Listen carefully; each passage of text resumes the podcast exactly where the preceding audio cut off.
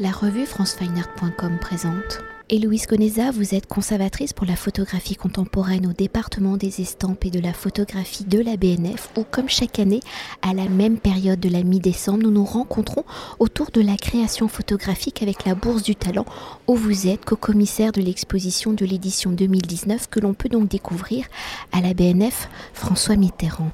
Alors créée en 1998 et comme chaque édition, la 22e édition de la Bourse du Talent qui s'articule en quatre sessions thématiques, reportage portrait, mode et transversalité, paysage, présente les travaux du lauréat de chaque thématique, mais aussi de huit coups de cœur où les 12 jeunes photographes ont été sélectionnés par un jury. Alors si chaque année mes questions sont assez similaires avant de découvrir les singularités de l'écriture photographique des quatre lauréats, au regard des douze photographes présentés, comment peut-on définir la jeune scène photographique? Quelles sont leurs préoccupations? Comment utilisent-ils la photographie pour les exprimer? Effectivement, pour cette euh, nouvelle édition, nous avons euh, quatre euh, lauréats. Donc, pour la section reportage, il s'agit de Nathalie Lescuyer. Pour la section portrait, du photographe Tian Jin. Pour la section mode de Wen Fa Cheng. Et pour la section paysage, Charles Xelo. Donc, chacun, et puis bien évidemment, huit coups de cœur qui accompagnent cette sélection alors s'il y avait un thème à dégager euh, un petit peu de, cette édition, je dirais qu'un fil rouge pourrait être celui de l'enfermement, puisque effectivement euh, on a euh, des travaux comme ceux de, Christophe Mérès ou de Mattei Foxeanu qui parlent de condamnés à mort ou de femmes en prison. Donc la question de l'enfermement là par le biais du pénitentiaire est, évidente, mais chacun a un traitement euh, totalement euh, distinct. On aura l'occasion d'y revenir peut-être. La question du portrait aussi, qui est un genre canonique de, l'histoire de l'art, est extrêmement présent aussi cette année. Des portraits souvent négociés en fait avec les modèles qui choisissent les poses, les attitudes, le cadre. On a aussi euh, des euh, euh, voilà, des choix de mise en scène, comme dans le travail de Flaminia Ropossi, où là encore, il s'agit d'un portrait négocié avec les modèles. Donc, ces trois angles, la question de l'enfermement, la prégnance du portrait, de la mise en scène, ont tendance finalement à dessiner un peu les contours de cette nouvelle édition 2019. Et pour continuer de tenter de définir la jeune scène photographique au regard et en fonction des quatre sections thématiques qui sont, je le rappelle, le reportage, le portrait, la mode et transversalité et le paysage, et pour évoquer la photographie au-delà de l'action qui va figer dans le temps un instant précis, devenir donc la trace, le document du passé, si les thématiques sont poreuses, comment les photographes présentés utilisent-ils justement cette photographie dans la tradition du photographe reporter Est-elle donc un outil de la captation de l'action et du temps ou dans le concept de la création, de la conception d'une œuvre, est-elle donc un outil, le vocabulaire d'une écriture plastique ou est-elle justement un subtil mélange de plusieurs matérialités de l'image? Alors cette année, contrairement, je pense à d'autres éditions euh, qu'on a eues par le passé, l'approche euh, de la matérialité de, l'image photographique est euh, un peu moins présente. on retrouve un certain goût pour une approche classique du, reportage, je dirais par exemple avec le travail de, de Nadège Mazar qui utilise le noir et blanc pour parler de l'ultime voie de rédemption euh, pour euh, euh, des membres de gangs et qui du coup choisissent de rejoindre l'église évangélique pour ne et justement échapper euh, à la prison euh, ou à la mort euh, par les autres membres du gang. Et donc il y a une approche effectivement au plus près du sujet, un travail au long cours hein, chez ces jeunes photoreporters. Il y a vraiment un investissement, un engagement qui est très très fort. On le retrouve aussi chez Tianjin hein, qui fait ces, ce double travail pour lequel il a été primé. L'un l'un consacré aux orphelins en Chine et le second au village de lépreux, donc qui sont deux travaux très très forts, très sensibles, mais qui relèvent d'un véritable engagement, puisque bien évidemment aussi ce sont des sujets sensibles, en proie à une certaine censure en Chine. Donc voilà, on a des, des, des photographes qui sont extrêmement investis dans les, dans les sujets qu'ils qu'ils ont choisis. Après, bien évidemment, il y a aussi la question de la mise en scène que j'évoquais euh, précédemment, où, euh, voilà, que ce soit chez Alessandra Carosi ou chez Flamina Ropossi, on a, ou Mattei Foxaneu, on a la volonté de proposer euh, une sorte de décor au préalable du portrait et ce, rapport-là à la mise en scène contraste avec d'autres approches peut-être euh, plus, classiques, de l'ordre de la frontalité, d'un échange de regards entre le photographe et son modèle, comme on peut l'avoir dans le travail de, de Christophe Mérès, par exemple. Et après avoir tenté justement de définir cette jeune scène photographique, peut-on quand même s'attarder sur les travaux des quatre lauréats? Donc quels sont les sujets de leurs travaux? Et à travers la photographie, comment expriment-ils justement leurs préoccupations? Pouvez-vous peut-être nous décrire leurs projets?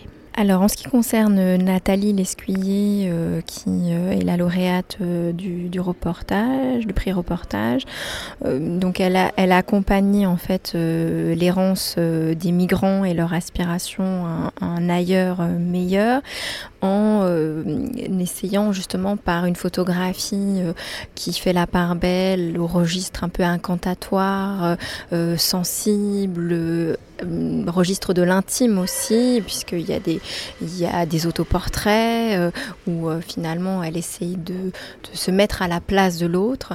Donc forcément, euh, la photographie là change un peu dans, son approche du, reportage. On est dans quelque chose d'un peu, d'un peu moins classique, mais voilà. Donc elle a, pris ce, parti de mêler un peu deux registres, le registre du reportage intime, presque de l'ordre de, snapshot et puis euh, le regard sur l'autre et sur une actualité euh, brûlante dans nos sociétés contemporaines.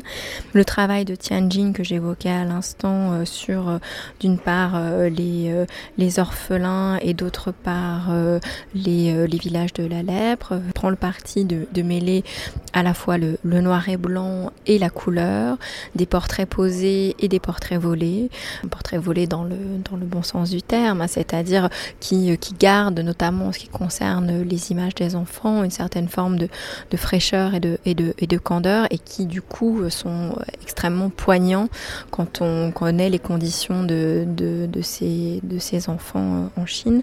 Le travail de de Wen Fa Cheng sur euh, donc qui a été primé par la bourse mode. C'est un travail euh, finalement à quatre mains puisqu'il a il a décidé de de photographier euh, son épouse Ziyu alors qu'elle était enceinte de leur premier enfant et de mêler à ses à ses portraits de, de son de son épouse des sortes de nature morte qui renvoient aux codifications classiques de la maternité par exemple la grenade il y a aussi le choix de laver-tir, de, de, vêtements qui vont venir amplifier en fait le rapport organique, la rotondité du ventre de la femme enceinte. Voilà la question de la peau ou de la chair qui est extrêmement présente. Il y a aussi la volonté de subvertir un peu les codes de cette image assez lisse, euh, assez belle de la, femme enceinte qu'on a euh, sur, euh, sur les réseaux sociaux, hein, qui est très, très codifié. Donc de porter un regard un peu amusé aussi sur, ce passage important dans, dans la vie d'un couple qui est la naissance d'un premier enfant. Et puis enfin, le très beau travail de, de Charles Xello sur le paysage. Donc Charles Xello a fait le choix de de, s'installer en, Russie il y a quelques années. Et là, il a décidé d'aller aux confins de, l'Arctique russe pour montrer les dérives de l'extraction gazière et ses conséquences sur la vie des autochtones, c'est-à-dire cette communauté des, des nénettes qui est euh, bien évidemment d'une certaine façon euh, victime de, cette course euh, économique. Il y a différentes lectures possibles possible du travail, parce qu'il y a aussi de très belles images de, paysages, mais celle qui fait par exemple le, carton d'invitation de cette nouvelle édition, c'est une image de Charles Xello qui montre la banquise coupée en deux, ce qui donne d'ailleurs le titre à la série de Charles Xello, La ligne de rupture, donc qui montre aussi la confrontation de deux mondes et euh, leur difficile réconciliation. Et pour conclure notre entretien, comme la bourse du talent, je l'évoquais précédemment, c'est aussi des coups de cœur, même si vous avez déjà évoqué quelques projets. Pouvez-vous peut-être nous décrire, peut-on s'attarder sur quelques-uns? Alors, il y a sur cette dimension euh, écologique, j'évoquais le travail de Charles Xello, il y, a, aussi le travail euh, de Nicolas Bertassi, euh, qui est un photographe italien qui a travaillé notamment sur, sur les stigmates de l'agent orange, ce défoliant qui a été beaucoup utilisé lors de la guerre du Vietnam et qui a fait des victimes parmi les êtres humains, mais qui continue aujourd'hui à abîmer les terres, à empêcher les cultures. Euh, et donc le travail de Nicolas Bertassi est assez inventif dans sa façon de d'allier à la fois un reportage d'investigation, c'est-à-dire qu'il est allé à la rencontre des habitants. Il mêle aussi des images d'archives. Il utilise euh, aussi bien la couleur, le noir et blanc. Euh, il fait des recadrages. Il utilise des gommettes. Donc il y a là il y a une inventivité plastique dans dans l'approche en fait de, des conséquences d'un conflit.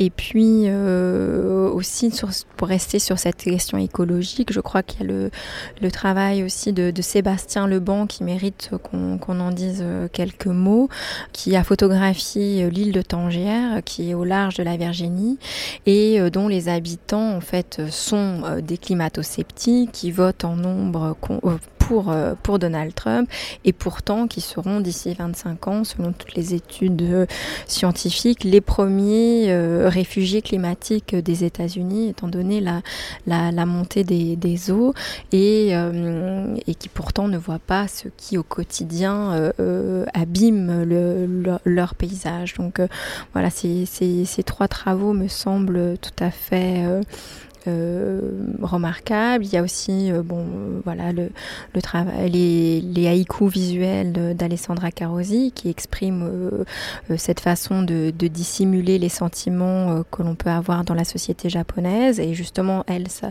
ça voilà, comment en tant qu'occidentale, italienne, elle a, elle a pu confronter son point de vue à, celui de, des Japonais dans l'expression des sentiments. Voilà, parmi les, coups de cœur, ceux que je, je relèverai euh, cette année.